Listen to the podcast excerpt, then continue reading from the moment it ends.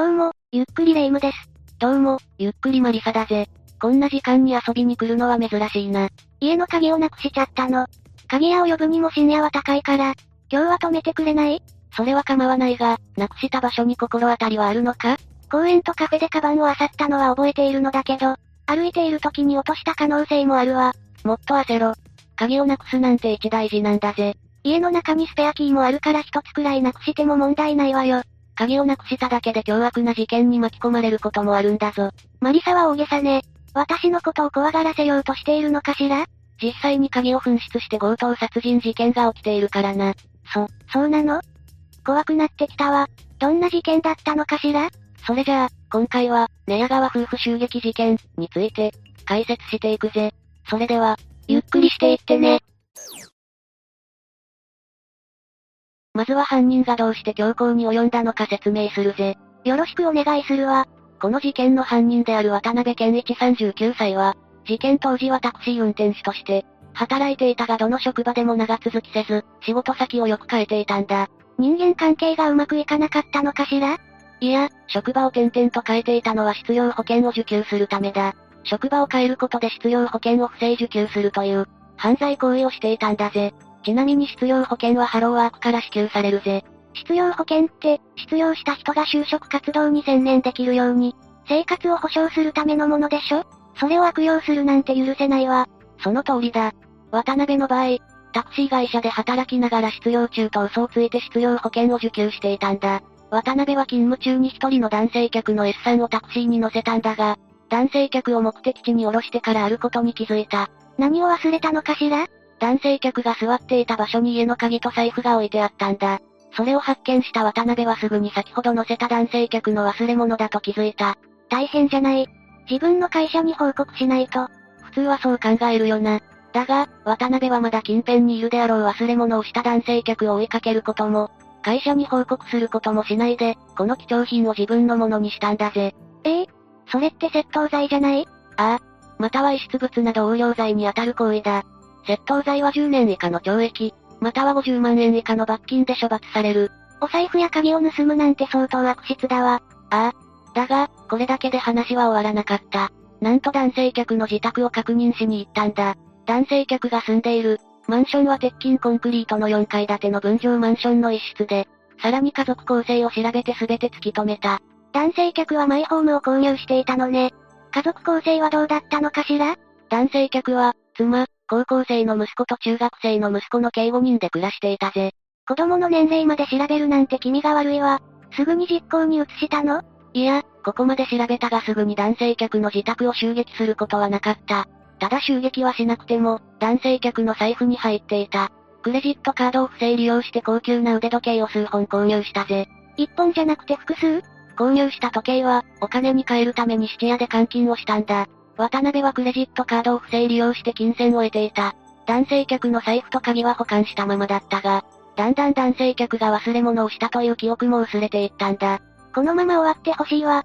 だが、男性客から財布や鍵を盗んだ約1年後に、恐ろしい事件が起きてしまう。この事件が起きてしまったきっかけだが、これには失業年金が関わってくるぜ。ついに不正受給がバレたのかしら？その通りだ。渡辺が不正受給していることが発覚して、32万円の返還を求められた。当然ね。自分の行いを反省してすぐに返還するべきよ。ああ。しかし渡辺が32万円を返還するのは不可能だった。どうして？一応働いているのよね。渡辺は既婚者だったが、ホステスの愛人がいたんだ。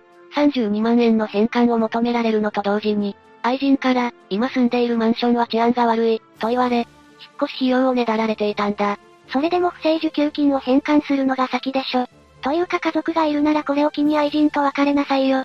まさに霊夢の言う通りだが、渡辺の考えは全く違ったんだ。そしてふと男性客がタクシーに忘れた鍵のことを思い出したんだぜ。さらに下調べは済ませている状況だったため、この鍵を使えば大金が手に入ると考えついたんだ。怖すぎるわ。まともに働きもせず、反省もしないなんて理解できないわね。しかしここで問題が発生した。男性客の自宅には、高校生の息子と中学生の息子が住んでいる。渡辺は一人で若い男を制圧するのは難しいと思ったんだ。確かにその通りよ。それでも諦めなかったの？ああ。渡辺は犯行前に斧を準備して、兄弟3人を制圧しようとした。脅しの道具にしては物騒すぎるんじゃない？そうだな。しかし渡辺は、何が何でも強行突破してお金を盗むことしか考えられなくなっていた。そして事件当日を迎えたんだ。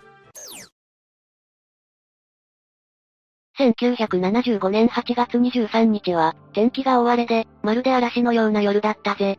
そんな中、渡辺は8月23日の未明に鍵を使って男性客の自宅に忍び込むんだが、ここで問題が起きた。男性は、その部屋から引っ越してたんだ。え？えでも分譲で持ち家なのよね？ああ。だが、鍵を落とした家主たちは、転勤のため引っ越していたんだぜ。深夜で人通りもない道を歩き、部屋の前まで来た渡辺は、ここでやっと違和感に気づく。玄関にある表札が調べていた男性客の名字とは異なっており、一瞬部屋を間違えたのかと焦ったようだ。しかし男性客の身分証に書かれていた住所は間違いなくここだった。名字が異なっていたということは、男性客じゃなくて他の人が住んでいたの？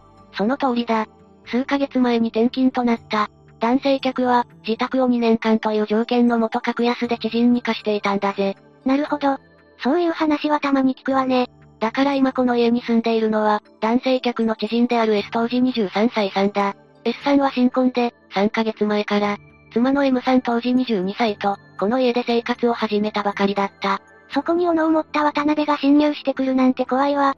渡辺は表札が違うため一瞬焦ったが、念のため持ってきた鍵を鍵穴に刺すと、玄関の鍵が開いてしまった。鍵の交換はしていなかったの？現代でこそ防犯意識も高いが、当時は1975年だ。2年間住むだけで鍵を交換しようとは思わなかったんだろう。確かにそうね。今でも田舎の方は鍵をかけるという習慣がないし、そう思い至らなくても仕方ないわ。賃貸物件じゃなくて知人の分譲マンションだったから余計にな。鍵が変わらないままだったため、渡辺はすんなりと玄関から室内に侵入することに成功した。そして渡辺は、S さんたちが就寝中に金品を物色したが、なかなか見つからない。そうこうしているうちに S さんが違和感を覚えて目を覚まし、室内を物色している渡辺に気づいた。ま、まさか、S さんに気づかれた渡辺は、持っていた斧をためらいなく S さんに振るったんだ。これを受けた S さんは、背中や腰などを傷つけられてしまい、渡辺を抑え込むことが不可能になってしまう。さらにこの騒ぎで妻の M さんが目を覚ましたが、今度は M さんの喉付近に斧を振り下ろした。こうして S さんは大怪我を負い、M さんも喉を傷つけられてしまって危機的状況に陥ったんだ。しかし渡辺は逃走するどころか、さらに強行に及んだ。これ以上何をしたっていうの？斧で M さんの指や足首を切って、金のありかを聞き出したんだ。しかもそれだけにとどまらず、M さんに乱暴を加えようとした。しかし、おびただしい出血で床が滑りやすくなっていて乱暴するのは諦めた。だが、性的ないたずらを加えている。そんな、人間のやることじゃないわ。ああ。M さんが負った心の傷は、我々では計り知れないだろう。こうして面識すらない S さん夫婦を恐怖のどん底に追いやった渡辺だが、逃走しようとはせず、長時間家に居座ったんだ。はいこんなことをしておいて平然と家に居座っていたの。ああ。3時間も家に居座っていた渡辺だが、家を出る際は、持っていた鍵を使って玄関の鍵を閉めてから逃走した。S さんと M さんはまだ生きているのかしら ?S さん夫婦は危険な状況だったが、渡辺が逃走すると、M さんは必死に警察に通報した。こちら三井が丘団地の S ですが、人殺しです。助けてください、と伝えた。この110番通報を受けて、すぐに警察が駆けつけて事件が発覚したんだが、S さんの玄関は渡辺が逃走する際に施錠されていて、すぐに部屋に入ることができず、隣人に許可を得て隣の部屋のベランダから部屋に入った。そこで警察は、目を背けたくなるほどの現場を目の当たりにする。通報した M さんは出血多量により死亡していて、M さんの指は、斧で切り落とされていたため一本しか残っていなかった。その一本で警察に通報したのね。ああ。M さんは足首も失っていて歩けないはずだったのに、電話のところまで懸命に歩いて通報したのではないかと考えられた。聞くのも辛くなってきたわ。しかも警察が M さんを発見した時、M さんは電話から離れた玄関付近で倒れていたそうだ。通報後に外に助けを求めようとしたのそうだと言われているぜ。だが時間帯も時間帯で、M さんの必死の SOS は誰にも届くことがなかった。だが M さんの通報で警察が現場に駆けつけることができた上に、かろうじて意識のあった夫の S さんから証言を得ることができたんだ。よかった。証言を聞けたのね。ああ。しかし S さんは証言をしてすぐ意識不明に陥り、翌日亡くなってしまった。そんな。S さんはどんな証言を残したの？暗くてよくわからないが男一人に襲われたと証言したぜ。すぐに渡辺は捕まったのかしら？警察はすぐに調査を開始したが、玄関が施錠されている密室状態で、窓やベランダにも犯人がこじ開けて侵入した痕跡がなかったことから、捜査は難航してしまった。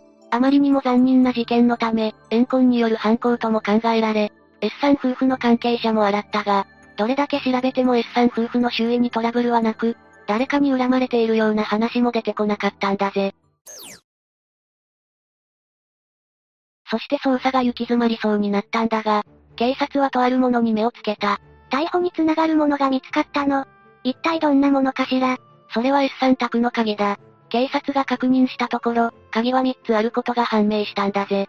まず S さん夫婦が1つずつ所持していた鍵は部屋の中から発見された。残り1つは M さんの母親が保管していた鍵も手元にあるのが確認されたんだ。すごいわ。これで捜査に進展があったわね。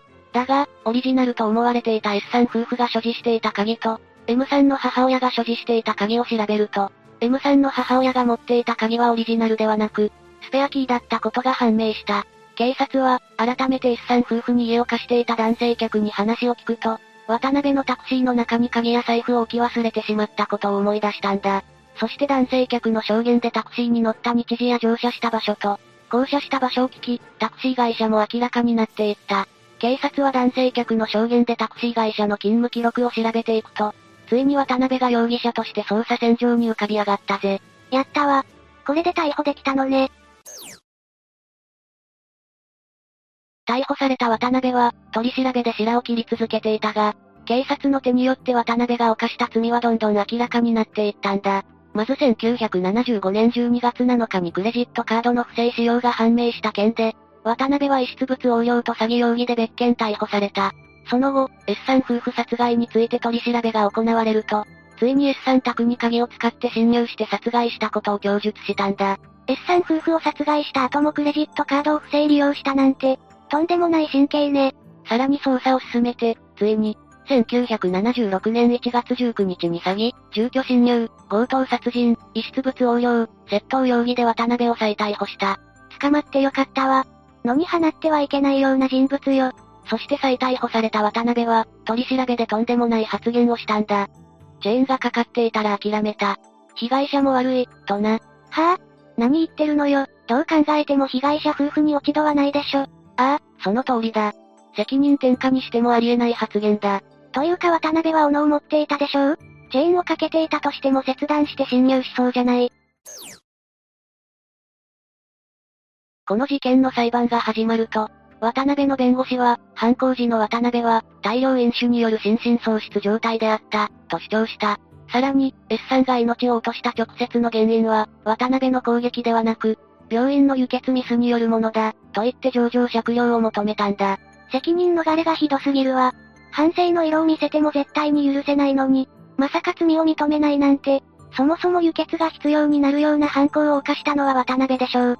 まさかこの主張が認められることはないわよねもちろんだ。当然弁護側の主張が通ることはなく、1977年9月6日の一審判決で、渡辺に死刑が言い渡されたぜ。弁護側は判決を不服として控訴したが、控訴は棄却され、さらに上告もしたが1980年11月6日に最高裁判所は上告を破棄して、ついに渡辺の死刑が確定したんだ。こんな残忍な犯行に及んだんだから、この判決は妥当だと思うわ。そうだな。死刑が確定して約8年後の1988年6月16日、大阪拘置所で刑が執行された。8年も時間があったし、せめて反省はしたのかしら。どうだろうな。渡辺の最後の言葉は、嘘やろ。叶わんな、だったと言われているぜ。いつか死刑になるのに、どうしてそんなことを言ったのかしら。執行はまだまだ先だとでも思っていたの？渡辺の刑が執行された日は、大阪拘置所で徳島母子殺害事件の犯人の刑が執行されたんだ。だから自分の番はまだ先だと楽観視していたようだな。同日死刑は珍しいの？最近だとオウム真理教の元幹部6人が同日に刑を執行されたな。あ、覚えているわ。6人同時だったから驚いたわよ。以上が、この事件の内容だ。あまりにも残虐すぎて言葉が出てこないわ。そうだな。鍵を忘れただけでこんな残虐な事件が起きるなんて、誰も予想できなかっただろう。私も軽く見ていたわ。